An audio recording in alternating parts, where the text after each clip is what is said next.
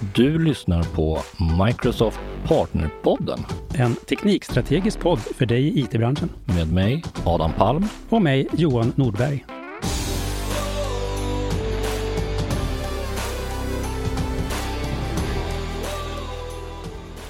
Hallå, hallå och varmt välkomna tillbaka till ytterligare en episod av Partnerpodden.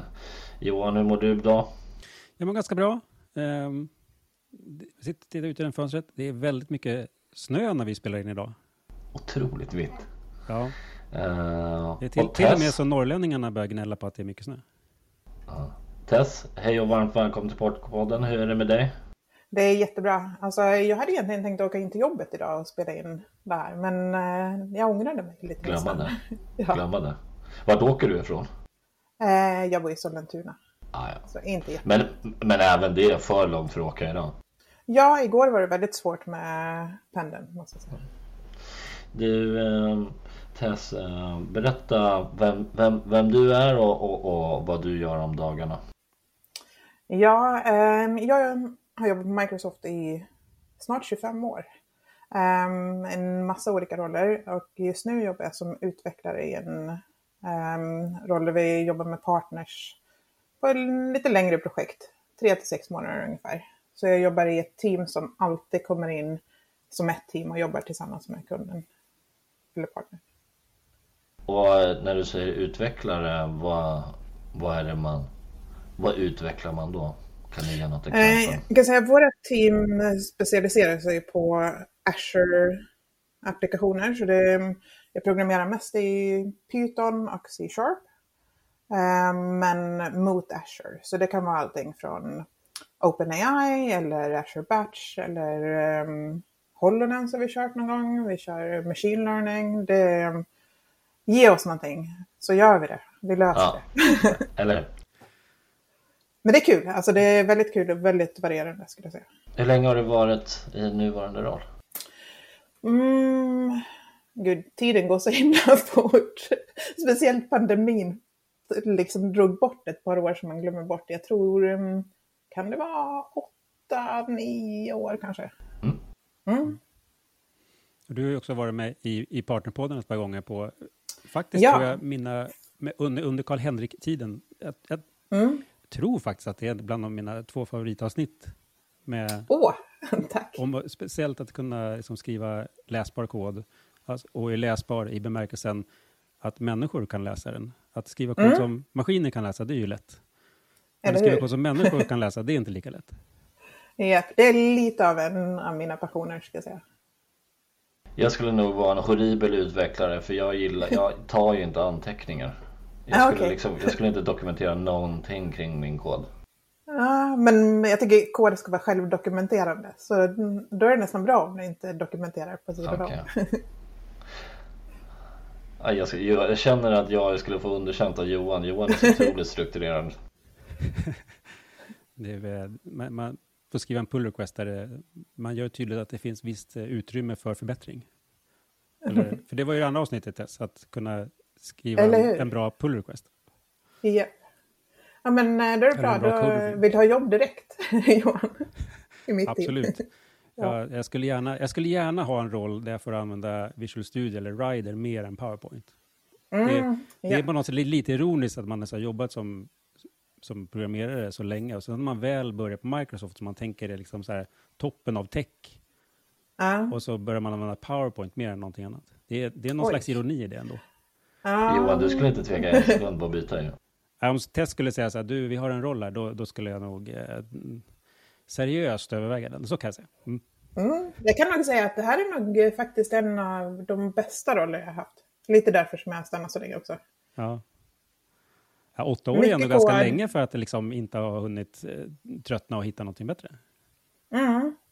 Men ja, eh, det finns inte jättemånga eh, programmeringsroller på Microsoft i Sverige. Nej, Jag har vet. funderat några gånger på att gå till produktgruppen, men det är lite så här... ehm, orkar man hålla på och sitta i möten på kvällarna? Det, det är nästan bara där som skon klämmer, om jag ska säga. Precis, eller flytta. Mm. Ja, nej, det finns inte. Nej. Nej. Jag har redan bott där. Been there, done that. Mm. Got that t-shirt. Ja, du, eh, det jag såg att eh, du och en dansk kollega skrev en bloggpost om och även pratade om på .NET Conf var ju att ni har hjälpt vindkraftstillverkaren Vestas med att kunna skala, och nu pratar vi verkligen skala med stora bokstäver, eh, tunga jobb till att köra på Azure på ett så grönt Yes. sätt som möjligt. Kan, kan inte du berätta Mm. mer om det här jobbet, vad ni, vad ni gjorde och vad utmaningarna var?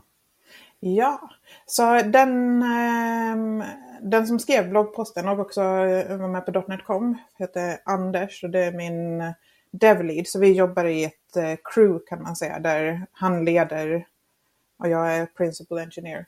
Så det, det vi gjorde med dem, så Vestas um, håller på med enorma vindturbiner. Alltså, eh, jag vet inte om ni har sett vindturbiner live?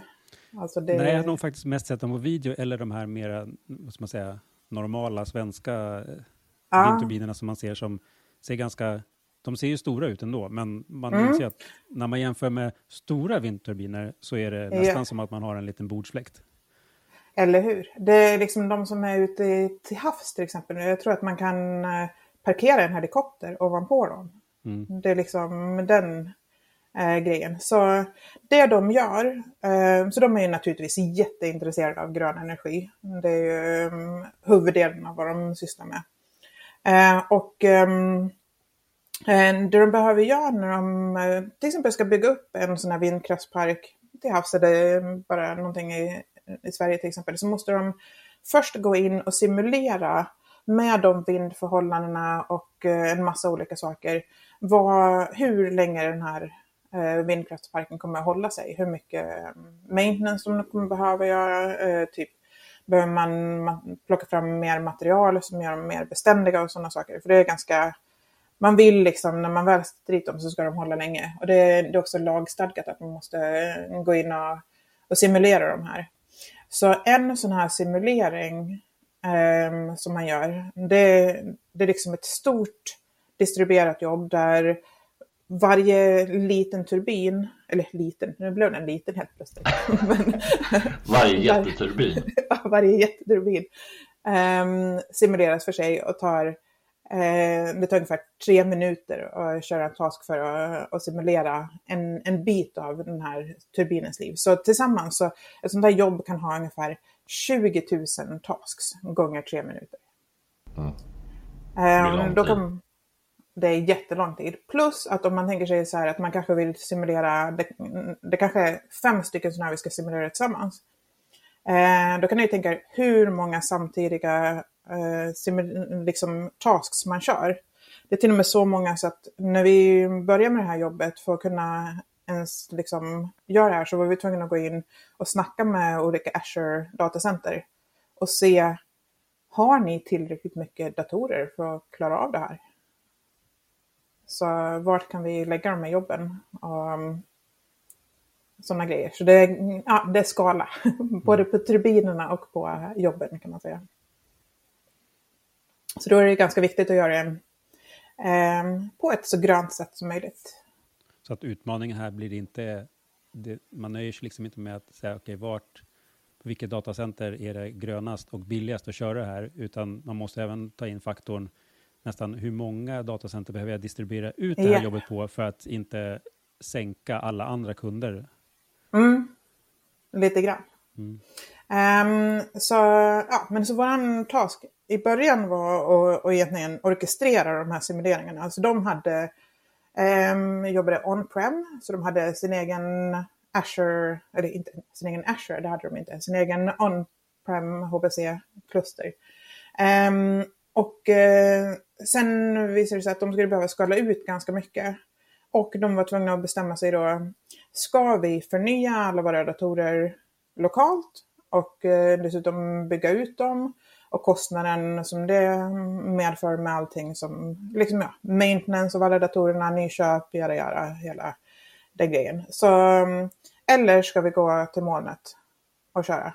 Och det var där vi kom in. Så vi hjälpte dem flytta upp hela den här äh, grejen till molnet. Och Fråga Eh, bara, Tess. mm. Gjorde man i, i det utvärderingsarbetet, gjorde man liksom någon, någon typ av POC eller någon pilot eller var det liksom bara att... eh, Ja. Ja, så vi, så vi gjorde någonting för dem innan de tog beslutet att okej, men vi kommer köra de här beräkningarna i Azure istället. Ja, absolut. Ehm, man, vi, har, vi har ju en massa olika medarbetare, bland annat till exempel CSA som är Cloud Solution Architect. Ni har säkert pratat med många sådana i den här partnerpodden. Um, ehm, och de var med och hjälpte till, bland annat en, en dansk kille som var med och hjälpte till och gjorde pocken från början. Såg till så att det helt enkelt ens var möjligt. Uh, och vi gjorde lite så här beräkningar på kostnader och um, ja, men det är ganska mycket som går in i det här för ni kan ju tänka er att det blir stort åt alla håll och kanter. Ja, för det är lite unikt, eller specifikt, eller unikt kan man säga tycker jag när man pratar just HPC-kluster för um, Alltså mycket typ av infrastruktur kan ju användas liksom till olika saker och man kan liksom komma på smarta use case så, så, så man ser till att man kan använda infrastrukturen hela tiden. Men Mm. jag, jag har upplevt att när man jobbar med just HPC-lösningar så blir det bara ett HPC-kluster och man använder det bara när man gör liksom, när man kör jobb. Och det Ja. är inte nödvändigtvis superofta man gör jobb. Så, det, Precis. så, så är utilization blir ganska låg Mm. på det här klustret om man skulle slå ut över hela livstiden. Liksom. Ja. Eh, och det är ju också en av, av grejerna som man försöker göra. När man försöker gå grönt så försöker man ju se till att använda kapaciteten så mycket som möjligt. Um, dels så att inte datorer står och idlar och liksom tar onödig kraft uh, när de idlar. Men också naturligtvis kostnadsmässigt så vill man inte ha en massa datorer som bara står. Uh, och de måste ju någonstans också stå och vara aktiva för att den dagen, eller ja, nu är det inte den dagen, utan det är ju kanske en, två gånger om dagen, tre gånger om dagen som någon ska komma in. Då kan man inte ha någon som springer runt och sätter på alla datorerna. Det vore jobbigt. Nej, för det är också lite spännande för jag menar hur ofta gör man liksom beräkningarna? Hur, om vi tar Mm. de här, just de här, hur, hur många beräkningar gör de på? Inte, inte beräkningar, men hur många Mm. jobb kör de liksom på, säg en Alltså månad? det är, liksom? Det är väldigt olika. Kanske de här är jättestora. Kanske... mm, Ja, ehm, jag har en, inte en jättebra ehm, uppskattning, men jag skulle säga någon gång i veckan gör de Ja. liksom olika. För de måste också göra det så här ehm, kontinuerligt. Och det kan komma in så här, kan ni köra den här simuleringen igen och se till så att det är samma resultat för någon kommer in och- ställer någon fråga. Men det är också så här väldigt många små, mindre simuleringar som är till för att, att förbättra material eh, åtgången och sådana saker som, som de kör hela tiden. Så jag skulle nog säga att det är i alla fall dagligen som det sker någon typ av simulering. Men hur, hur många datorer, liksom, om man bara försöker sätta ett nummer på det, hur många datorer, eller vi kanske är smartare att prata om hur många processorer eller kärnor är det som faktiskt kör här? Varför Mm. Alltså, det, vi, vi satte en cap, en övre cap som, eh, som de ville att vi skulle jobba mot, som var 400 000 cores. 400 000? Mm. Mm. Nu tror inte jag att eh, de kommer att använda så många faktiskt på, eh, på en stund. Nej.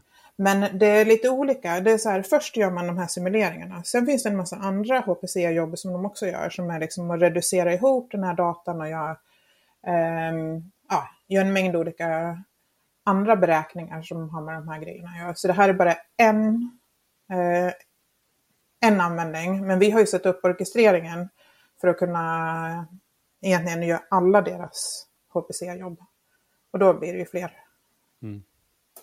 Det, är nästan, eh, det är nästan omöjligt att föreställa sig hur många, hur många datorer, liksom, oavsett storlek, oavsett om man tänker en Raspberry Pi eller en laptop Mm. eller en gaming-PC, hur mycket plats 400 000 cores Mm. skulle ta. Japp.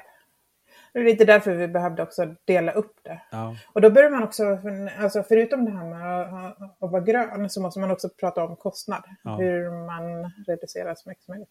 Ja, men, men, men säg att du har runt 28-30 cores per fysisk CPU och du, de flesta servrar har ju, är ju liksom dual socket men det finns ju maskiner som har fyra sockets. Men det är 3 500-4 tusen fysiska servrar mm. vi pratar. Och vad får man in ungefär? Det... Hur, många, hur många servrar står det i typ ja, Sweden det... Central?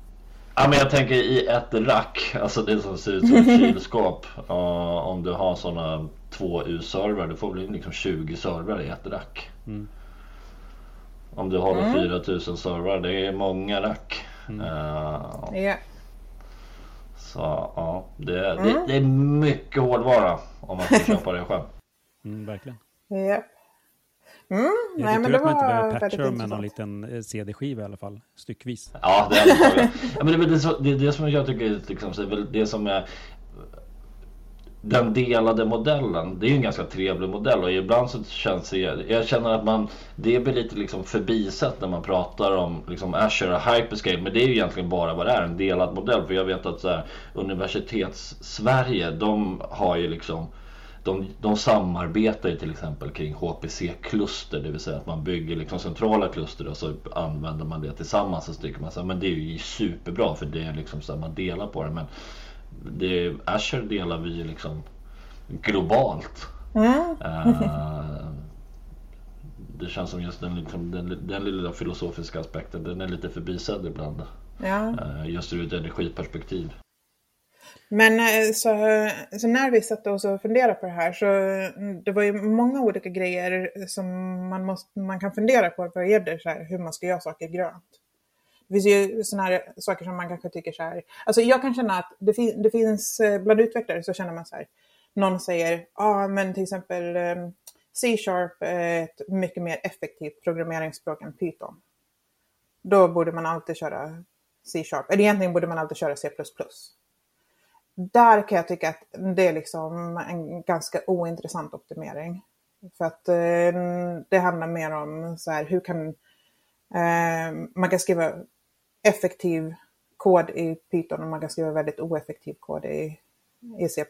Det har, det har mer med liksom hur man tänker stort. Men eh, när man kommer till den här skalan så, så handlar det om några olika grejer. Det handlar om Eh, dels vart man lägger jobben.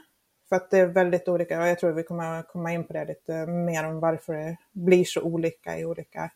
Ehm, det har att göra med hur moderna datacentren är. Ehm, de eh, nyare datacentren är ju extremt mycket effektivare än äldre datacenter. Och det visar ju sig när man kommer upp i den här skalan så blir det ju väldigt stor skillnad på sådana grejer.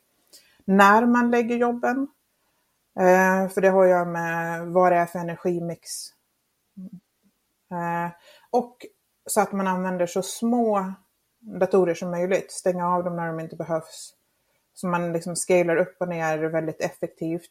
Till exempel att man kör mycket serverless istället för på VMar. Um, ehm, sådana saker som verkligen kan skala upp och ner fritt. Också sen Um, vi använder ju, det här är inte riktigt en, en grön grej för själva den här workloaden, men en grön grej för, för datacenter generellt.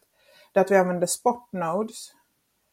Så det finns, man kan ju alltid välja dedikerade nodes. Då säger man, okej, okay, jag bokar de här. Så mm, när jag vill ha dem så kommer de att finnas där. Men så är det så att man kan också välja att köra spot nodes. Eller, ja, ni vet ju säkert om det här, men jag förklarar för folk som lyssnar som kanske inte vet. Ja, um, att uh, då tar man ju resterna som har blivit över från de andra. För även om de andra har bokat så är det inte säkert att de använder dem. Så man kan liksom få ta ehm, VMR som ingen annan använder. Och då kostar de kanske 10% av en bokad, en dedikerad node. Så dels är det ju jättekostnadseffektivt, men dels är det ju ett sätt för Azure att kunna maximera. hela tiden ja, maximera användningen. Mm. Utilization. Jag vet inte vad utilization, beläggningsgrad. Ja, men precis.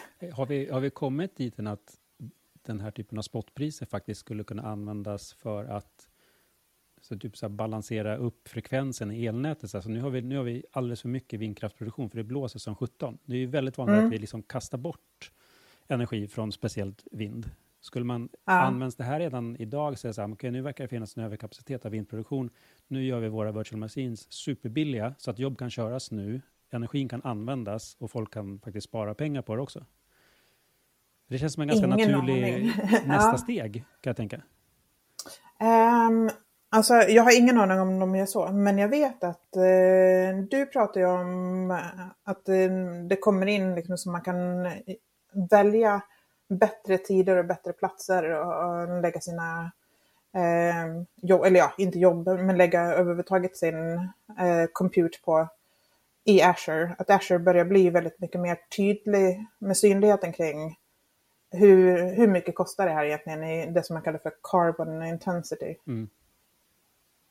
Ja, och där, Ehm. precis, och där kommer ju faktiskt i, efter nyår någon gång, säg i januari, februari, månadsskiftet, så kommer det komma en, en helt ny modul i, i Azure-portalen för Azure Carbon Optimization, som blir lite Mm. grann som Azure Advisor och eh, Cost Optimization, eller Azure Cost Management, fast för carbon, alltså utsläpp. Yes. Så den blir jätteintressant att gå.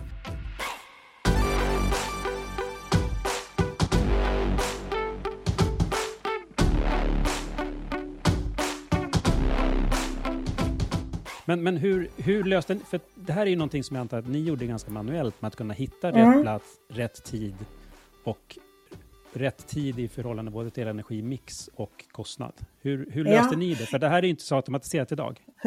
Och kompileringskraft, det är, väl liksom, det är väl den kombinationen jag tycker är spännande. För att du var inne på det i början. Först var vi tvungna att hitta lokationer där det finns kompilerings, där kompileringskraften finns. Sen har vi energifrågan, de, vilket var liksom kanske deras viktigaste punkt. Jag menar det, det, det är många liksom variabler. Det är många variabler. Alltså jag skulle säga att eh, det är en, naturligtvis är kostnad också en jätteviktig grej för dem. Eh, kostnad, tid och eh, energi. Alla de tre var vi tvungna att balansera. För att man kan inte vara grön och, och kosta motorn. Det funkar inte för ett företag. Nej, och ni behöver väl dessutom ta hänsyn till att det faktiskt inte sänker hela datacentret också. Nej, men precis. Så eh, jag tänker så här, ni, ni kan säkert lägga ut länkar och grejer, men det finns Ja. ett... Eh, det, jag går in nu på en grej som heter Electricity Map. Eh, den heter um, electricitymaps.com. Heter det. Um, och jag tycker nästan folk borde gå in i den och kolla för att det är ganska spännande att kika på. Uh, där man kan se um, för en, uh, ja, för egentligen vil- vilket ställe som helst i, i världen så ser man liksom um, en bild av en karta där man har så här bruna, gröna, gula områden. Och då kan man ju se väldigt trevligt att Sverige är jättegrönt eh, Medan till exempel Nederländerna är ganska brunt. Så om jag går in och klickar idag så ser jag att Polen ser Just- inte heller kanon ut. ah, Polen ser ganska okanon ut skulle jag säga. Och man Den bort till och. Östindien, det är liksom de två. Det är de Mm. som är brunast. Japp, och USA har också väldigt mycket mm, mm, nästan svarta ställen. Ja. Alltså. Ehm, men om man då går in, till exempel, då finns det ju ett datacenter eh, i West Europe som ligger i Nederländerna. Och i Nederländerna nu så har man en carbon intensity på 515 gram. Det betyder, ehm, jag tror att för att skapa en kilowattimme så går det åt 515 gram eh, koldioxid. Eller man brukar säga koldioxid equivalent. Och bara för att Eh. förtydliga för de som lyssnar som inte ser det. Det här är inte någonting Microsoft specifikt vi tittar Nej, på nu. det här är- Nej, nej, utan det här är bara... som heter eh, Electricity Maps. Ja, Ja. det här är eh, carbon intensity i världen. Punkt. Eh, för att det som händer då, till exempel, eh, bara försöker jämföra liksom, Nederländerna, där vårt Western Europe datacenter ligger, 515. Eh, Sweden Central, som är vårt eh, stora datacenter i Gävle, 32. Det är mindre än en tiondel Ja, Det alltså... för att göra Det är Det är nästan 5 procent. Alltså Mm. det... Så bara genom att flytta all, allt man gör från Nederländerna just idag, just nu, till eh, Sverige så använder du 5 procent så mycket carbon intensity per enhet av jobb. Mm. Kan man säga. Det är ganska chockerande tycker jag när man ser det. Så det är därför jag ville liksom att folk ska faktiskt gå in Ja, och den, klicka över det. Den där, den där är Ja, alltså har man, intressant. bespa- har man mål för att vi behöver göra besparingar. Var otroligt enkel åtgärd att göra. Mm. Mm. Nu kommer alla börja i Sverige här efter den här, men det, vi ska vara stolta över det här. En, en, faktor som jag tycker gör det där lite svårare också, det är att och nu, jag, det här är ju någonting som, som jag anklagar Microsoft för och jag anklagar övriga moln också. Det är att man säger att man har förnybar energi, men mm. det kan ju skilja från plats till plats om man faktiskt använder förnybar energi dygnet om eller om man har köpt utsläppsrätter. Ja, så det kan ju mycket väl vara så att man tror att man använder ett förnybart datacenter, men när man kör sin dator energin som används, den kan komma från naturgas eller kol eller mm. vad som helst. Det vet ja. man inte riktigt lika tydligt. Nej. Jag ska säga så här att när man kollar på Electricity Map, då ser man ju det här är ju um, genomsnittliga um, carbon intensity för, och ursäkta att jag använder ett engelskt uttryck där, men um, generellt i den regionen mm. just då. Mm. Och det här har ju med att göra till exempel att i Sverige använder vi väldigt mycket, ja men i South Central till exempel så använder vi väldigt mycket eh, kärnkraft. Mm. Vi använder, i norra Sverige använder vi väldigt mycket hydro och så sen använder vi väldigt mycket vindkraft. Så mm, alla tre av dem är väldigt trevliga för, för just det här. Medan i, mm, i Amsterdam, eller i Nederländerna, så, så blir det mer, här är det mycket gas mm. idag, ser jag. Och en hel del kol. Det blir kol, ja. ja. Och de är ju mm, inte så jättetrevliga vad det gäller utsläppen, om man säger så. så Även fast man inte kan säga så här, ja, det var exakt 5% Nej, det kan man inte säga. Och sen är det lite grann också så att vi har vår egen energiförsörjning delvis för datacentren som, som man använder inte den generella, så det kan vara så att man har mycket grönare energi även i Nederländerna mm. just för datacentren. Men just, just Sweden Central, där har vi faktiskt avtal som garanterar att det är förnybart 24-7. Mm. Så där, ja. där kan man faktiskt vara säker på att det man, det man tror att man köper är också det man använder. Ja. Um. Men vi använder då den här Electricity Map i grunden. Så det finns ett API i den här Electricity Map som talar om ja, ungefär hur mycket utsläpp är det per, eh, per kilowattimme. Och sen om man, om man är inne här i Electricity Map så kan man också gå in och välja ehm, över tid. Så du kan kolla liksom under dagen om det blir bättre eller sämre. Och då kan man se till exempel att på, ehm, ja det var mitt i natten här eh, i Nederländerna så hade vi 321 gram. Um, och i, i Sverige tror jag, där blir det inte så jättestor skillnad. För um, våran varierar inte alls lika mycket eftersom det ändå är ganska lite utsläpp så. Mm. Um, men det har ju med att göra naturligtvis med så här, ja, lyser inte solen, blåser inte vinden, um, är alla fabriker uppe och, och använder energi. Det är många olika faktorer som gör att det kanske är bättre på natten, sämre på natten, det vet man inte. Mm. Um, så vi läser in data härifrån, men vi läser inte in data direkt härifrån, utan vi använder någonting som... Det finns en förening som heter Green Software Foundation som har gjort ett Carbon Aware SDK som man kan skicka in. Jag har de här tre ställena som jag vill kolla på. Prioritera dem åt mig. Och så får man en lista tillbaka som säger vart vill du, ja, eh, till exempel Sverige är bäst. Och för oss råkar det egentligen vara så att Sverige är alltid bäst. Men, eh, men vi, får ju som, vi får ändå lov att portionera ut dem för vi använder den här datan tillsammans med hur lång kö har vi i datacentret, hur billiga är spotpriserna, alla de grejerna och gjorde en lite andra val med, med det också. Så, men i grunden använder vi det här. Mm. Kan, kan man även fråga Carbon SDK om så här, jag, har, jag har det här jobbet jag behöver göra, vilken, vilken tid borde jag börja köra det? Ja, eh, för man kan få en forecast om, mm. för även den här ger en forecast. Det här, alltså det här är ju lite som det här är ju ja. lite som optimerad elbilsladdning fast ja, för, för beräkningsjobb.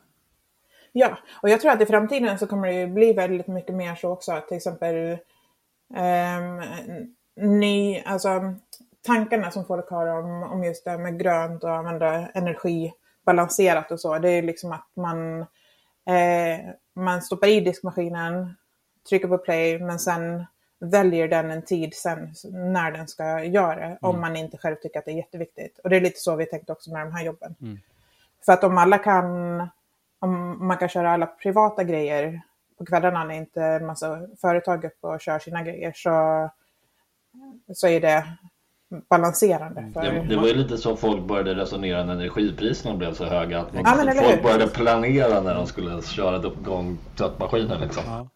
Eh, Men man hoppas ju liksom att med, med lite så här teknik så kan man få diskmaskinen att bestämma själv. Ja, och, och grejen är att det börjar redan komma ganska spännande teknik som inte bara att min diskmaskin bestämmer när den ska köra, utan min diskmaskin kan koordinera med andra diskmaskiner eller som an, andra energislukande i produkter. området? I området. Ja, men faktiskt i området. Och säga så här, ja, men okej, vi, vi portionerar ut det så här, så att det inte blir så att alla tittar på att okej, mellan 02.00 och 03.00, då är det som billigast. Ja. Då börjar alla ladda sin elbil. Alla börjar köra sin Precis. tvättmaskin och diskmaskin. Vadå, diskmaskinen har kvartersfest? Det Ja, här men är jätteroligt. Precis.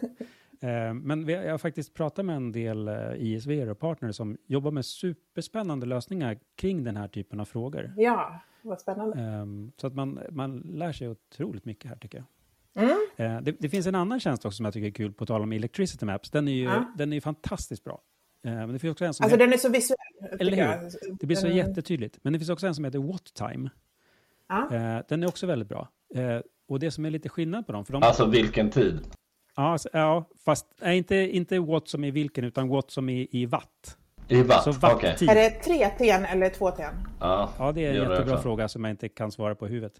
Eh, Jag är men inne och... jag tror att det kanske är tre faktiskt. Är 3 TN? Ja. Punkt .org. Ah, Okej, punkt org. Eh, de här, den och Electricity Maps kan visa ganska olika data för hur en, liksom, carbon intensityn ser ut. Eh, och jag tror att just att Electricity Map, den är jättebra på att visa liksom, energimixen i form av marknaden. Så hur mycket har man Mm. köpt, hur mycket har man sålt och hur, hur ser det ut så? Och Wattime, den är väldigt bra på att visa produktionen, eller här, snarare energin som faktiskt används.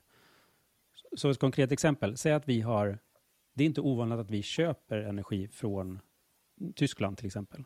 Så vi kan Mm. producera, överproducera grön energi, men vi köper också energi från Tyskland som inte är så ren. Så att det kan och mycket vi, väl vara så att, Johan, då menar du Sverige, inte, inte Microsoft? inte i Microsoft Sweden Center, där är det garanterat så. Men jag tänkte mer, mer som liksom energiområde som SE 1, 2, 3, 4. Eh, medan Mm. Wattime där, de tittar mer på vad som faktiskt används, inte vad som... Ah, okej. som, som de är lite olika. Båda är jätteintressanta. Eh, jag kan tycka att eh, Electricity Maps är mycket mer tydlig och pedagogisk. Right. Ja. ja, vi använde i alla fall Electricity Maps för det var det som eh, Green Software Ja. Foundation använde i sin eh, i den här uh, kost, eller CO2-estikat. Ja, och även all klimatredovisning baseras ju mycket på marknad snarare än, än fa det faktiska förbrukningen. Så att det är Ja, förmodligen men det är helt korrekt att val att göra det. Ja. Men eh, sen så la ju vi också till då, då för att eh, Azure till exempel, och jag antar att eh, andra också har likadant, men eh, har ju också en priskarta över hur mycket det kostar att ha dedicated eller spot nodes just nu och också om eh, forecast på det.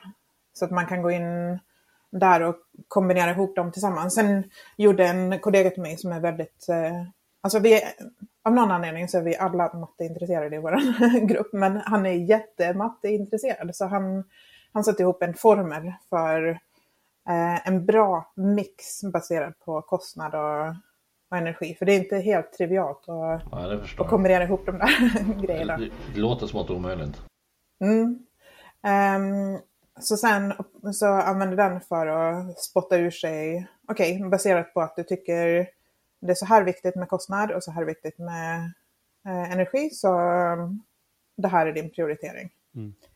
Och så sen satte vi då upp två stycken olika, eller ja, vi hade flera, men just för från början så hade vi West Europe och eh, Sweden Central. Och satte upp eh, de två locations. Ehm, och routar liksom jobb baserat på det här och kön i de olika eh, batchkontona. Hur, eh, den här specifika workloaden, hur, pass GPU-intensiv är den eller använder man inte GPU? Inte alls, Nej. inte alls. Ehm, och det som är bra med den, det är också så här att i och med att det är tre minuter långa tasks, så kan vi använda spotnoder. För att spotnoder, um, om ni inte har använt sådana, så funkar de så här. Du får en spotnode, kanske. Men om du får en spotnode så är det inte heller säkert att du får använda din spotnode hur länge som helst. För kommer de som har bokat sina in och det blir slut på VMR så har ju de förtur. Så då kastas det ut. Och då om man har en lång workload så betyder det att man måste hela tiden spara state så att man inte råkar bli avbruten och utkastad. Så won't någon börja om sen? Ja, men precis. Men har du ett, eh, en task som är tre minuter lång, då gör det liksom lite detsamma. Då kan du bara börja om. Så vi behövde aldrig spara något state, vi använde liksom deras um, och, och, deras beräkningsapplikationer, um, det var liksom små exe-filer som de hade skrivit för länge sedan. Alltså det var väldigt länge sedan de hade... Så vi behövde inte byta ut dem på något vis, vi kunde bara köra dem rakt av. Sen använde vi också då så här, jag tror vi använde den minsta typen av VMR man kunde använda. Um, för de är, väldigt, de är väldigt okrävande vad det gäller, alltså en task tar inte mm. så mycket kraft. Ja. Hellre, många, GPU hellre många små. Ja, för GPU, eh, där kan det bli lite svårt att få tag på så många, definitivt. Ja, för, ja, jo, och, och det blir också liksom, då, då blir det en ny begränsning för vilken typ av GPU ska det vara, vart har vi dem, vart finns mm. de typerna av GPU? Det är liksom... Precis. En helt, helt ny utmaning. Eh, bara en kommentar om det är någon mm. som undrar. Du, du nämner Green Software Foundation. Jag och Johan har ju faktiskt pratat med till exempel Sara Bergman från Green Software Foundation. Så är man nyfiken på att veta mer om vad det är så kan man lyssna på det avsnittet. Eller, Trevligt, det ska jag göra faktiskt. Ja. Mm. Uh, så, um, och bara en liten side-note. Mm. Mm. Har, kom, har, ni kommit fram till liksom hur både i utsläpp och kanske pengar vad Vestas har sparat på att flytta till Azure och göra den här typen av orkestrerande jämfört med vad de gjorde förut on-prem? Det är, det är lite svårt att säga hur mycket man har sparat i kostnad än. Um, och jag har inte heller varit så intresserad i det om jag ska vara riktigt ärlig, så jag har inte jättebra koll på det. Men, men vad, vad det gäller just uh, utsläpp och så, så Ehm, det vi räknade på var, alltså när, man, när de hade sitt HPC-kluster on-prem, on då var det ju i Danmark. Då. Um, men det vi, räknade, det vi har räknat på vilka vinster vi gör, det, vi har räknat på vinster när man flyttar från ett datacenter till ett annat. Så vi har inte räknat på hur mycket vi tjänade på att gå från deras on-prem till cloud. Um, mest bara för att det var inget val för dem att stanna kvar on-prem ändå. Utan nu är man tvungen att bara göra som eh, gröd som det, kän, det känns som med den, med den storleken att det är svårt att få någon bra Ja, men precis. Det. Mm. Men så att det vi märkte var 30 till 90 procent har vi um, sett med om, bara genom att flytta mm. eh, workloads. Och eh, ungefär någonstans mellan eh, 12 till 16 räknade Anders ut eh, genom att timeshifta under dagen. Så att som, de här siffrorna som, som, som Microsoft ofta visar med hur mycket man kan minska sina utsläpp genom att flytta till cloud, de mm. visar ibland om så mellan 80 och 90 procent. Jag tror att exemplet som är använt då, det har varit att flytta hela Exchange och liksom, säga, M365 från ja. on-prem till Azure. Eh, mm. Det låter ändå som att ni ser lite liknande resultat där. Ja, och det här är ju mellan, eh, mellan olika, eh, olika locations i EU. Som, mm. Så egentligen bara Azure-regioner vi pratar mm. om? Så jag skulle säga så här, är den, den stora vinsten är att kunna köra i till exempel i Sverige. Sen ska det ju sägas också mm. att det beror ju lite på. För att eh, det finns ju olika moderna datacenter. Och även om man använder, eh, även om man har mycket bättre generell carbon intensity i en region så kan man ha ett mycket modernare datacenter på ett ställe och på det viset liksom få bättre resultat. Men sen ska jag också säga att Sveriges datacenter är väldigt nya. Så de, mm. har ju, de är ju de senaste generationerna. Uh, ganska många av dem. Man brukar ju använda ett mått där som är så power utilization efficiency eller något, PUE. Ja. Eh, och liksom, hade du, att nå ett i det, det hade betytt på att du inte har någon overhead överhuvudtaget. Precis varenda Ja. kilowattimme går åt till att driva datorerna, ingenting annat. Eh, och där har man väl mål att liksom landa på typ 1,16 tror jag. Jag tror att ett Ah, okej. snitt i EU, Mm. EUs datacenter är typ 1,6, 1,8 någonting. Så att Ja. näst, mer än 50 procent av energin till ett datacenter går åt till att inte driva datorer. Så man vill ju ha det där så Mm. lågt som möjligt. Och där är ju ja, precis. moderna datacenter generellt, inte bara Microsoft, utan generellt. Google är jätteduktiga Ja, också. absolut. Otroligt Men och det som, är, det som har varit lite för oss är ju att vi har ju fått lov att använda till exempel Electricity Map och en massa olika grejer. Bara gissat baserat på omvärlden. För att det har inte riktigt funnits ett, ehm, ett bra mått på hur är det faktiskt. Alltså Nej. Allting är bara gissningar. Så att jag är väldigt eh, intresserad av det här som kommer. Ehm, Men där det kanske blir lite mer, ja, lite mer uttalat. Vad, vad, vad är skillnaden egentligen mellan Ja. A och B? Liksom? En, en, en grej som, som Google länge har varit duktiga på, som, som jag vet kommer till Azure också, det är att när man får sin lilla drop-down med vilken region man ska använda, att det sitter en liten symbol som visar att det här är faktiskt förnybar energi som det här Mm. körs på. Så att bara en, en liten emoji egentligen kan göra det lättare att välja någonting som är bättre än någonting Ja, men precis. För att ser eh, det- det egentligen på- så gör det det ingen skillnad. Ja.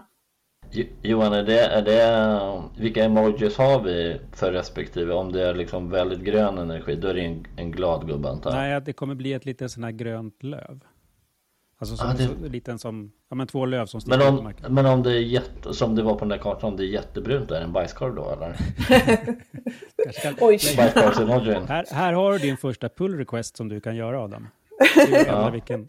Nej, jag, jag tror att det är så att antingen så har du ett grönt löv om det är bra, eller så har du inget om oberoende om det är Jo, men nu, jättedåligt eller nu, får, halvdåligt. ju- nu spekulerar vi lite här. Nu hjälper vi produktgruppen med lite idéer. Exakt. Alltså jag ska säga, det, det här var, vi hade med en tjej som är jättebra på UX i eh, vårt projekt. Hon var med i början och gjorde en del av eh, sån här user interfacen till, eh, ja, till där man väljer liksom hur, hur noga är det egentligen med grönt eller kostnad Ehm, för just Vestas. Så hon hade verkligen eh, ritat så här massa olika bilder. Om ni kollar på .NET Conf så eh, på en slide så går min chef igenom dem. Och eh, då är det liksom så här i början är det Åh, det är jättegrönt och det är liksom så här en massa djur ute och det är jättefräscht. Och så är det på sista, när man väljer så här noll, då ligger det en massa sopor ute.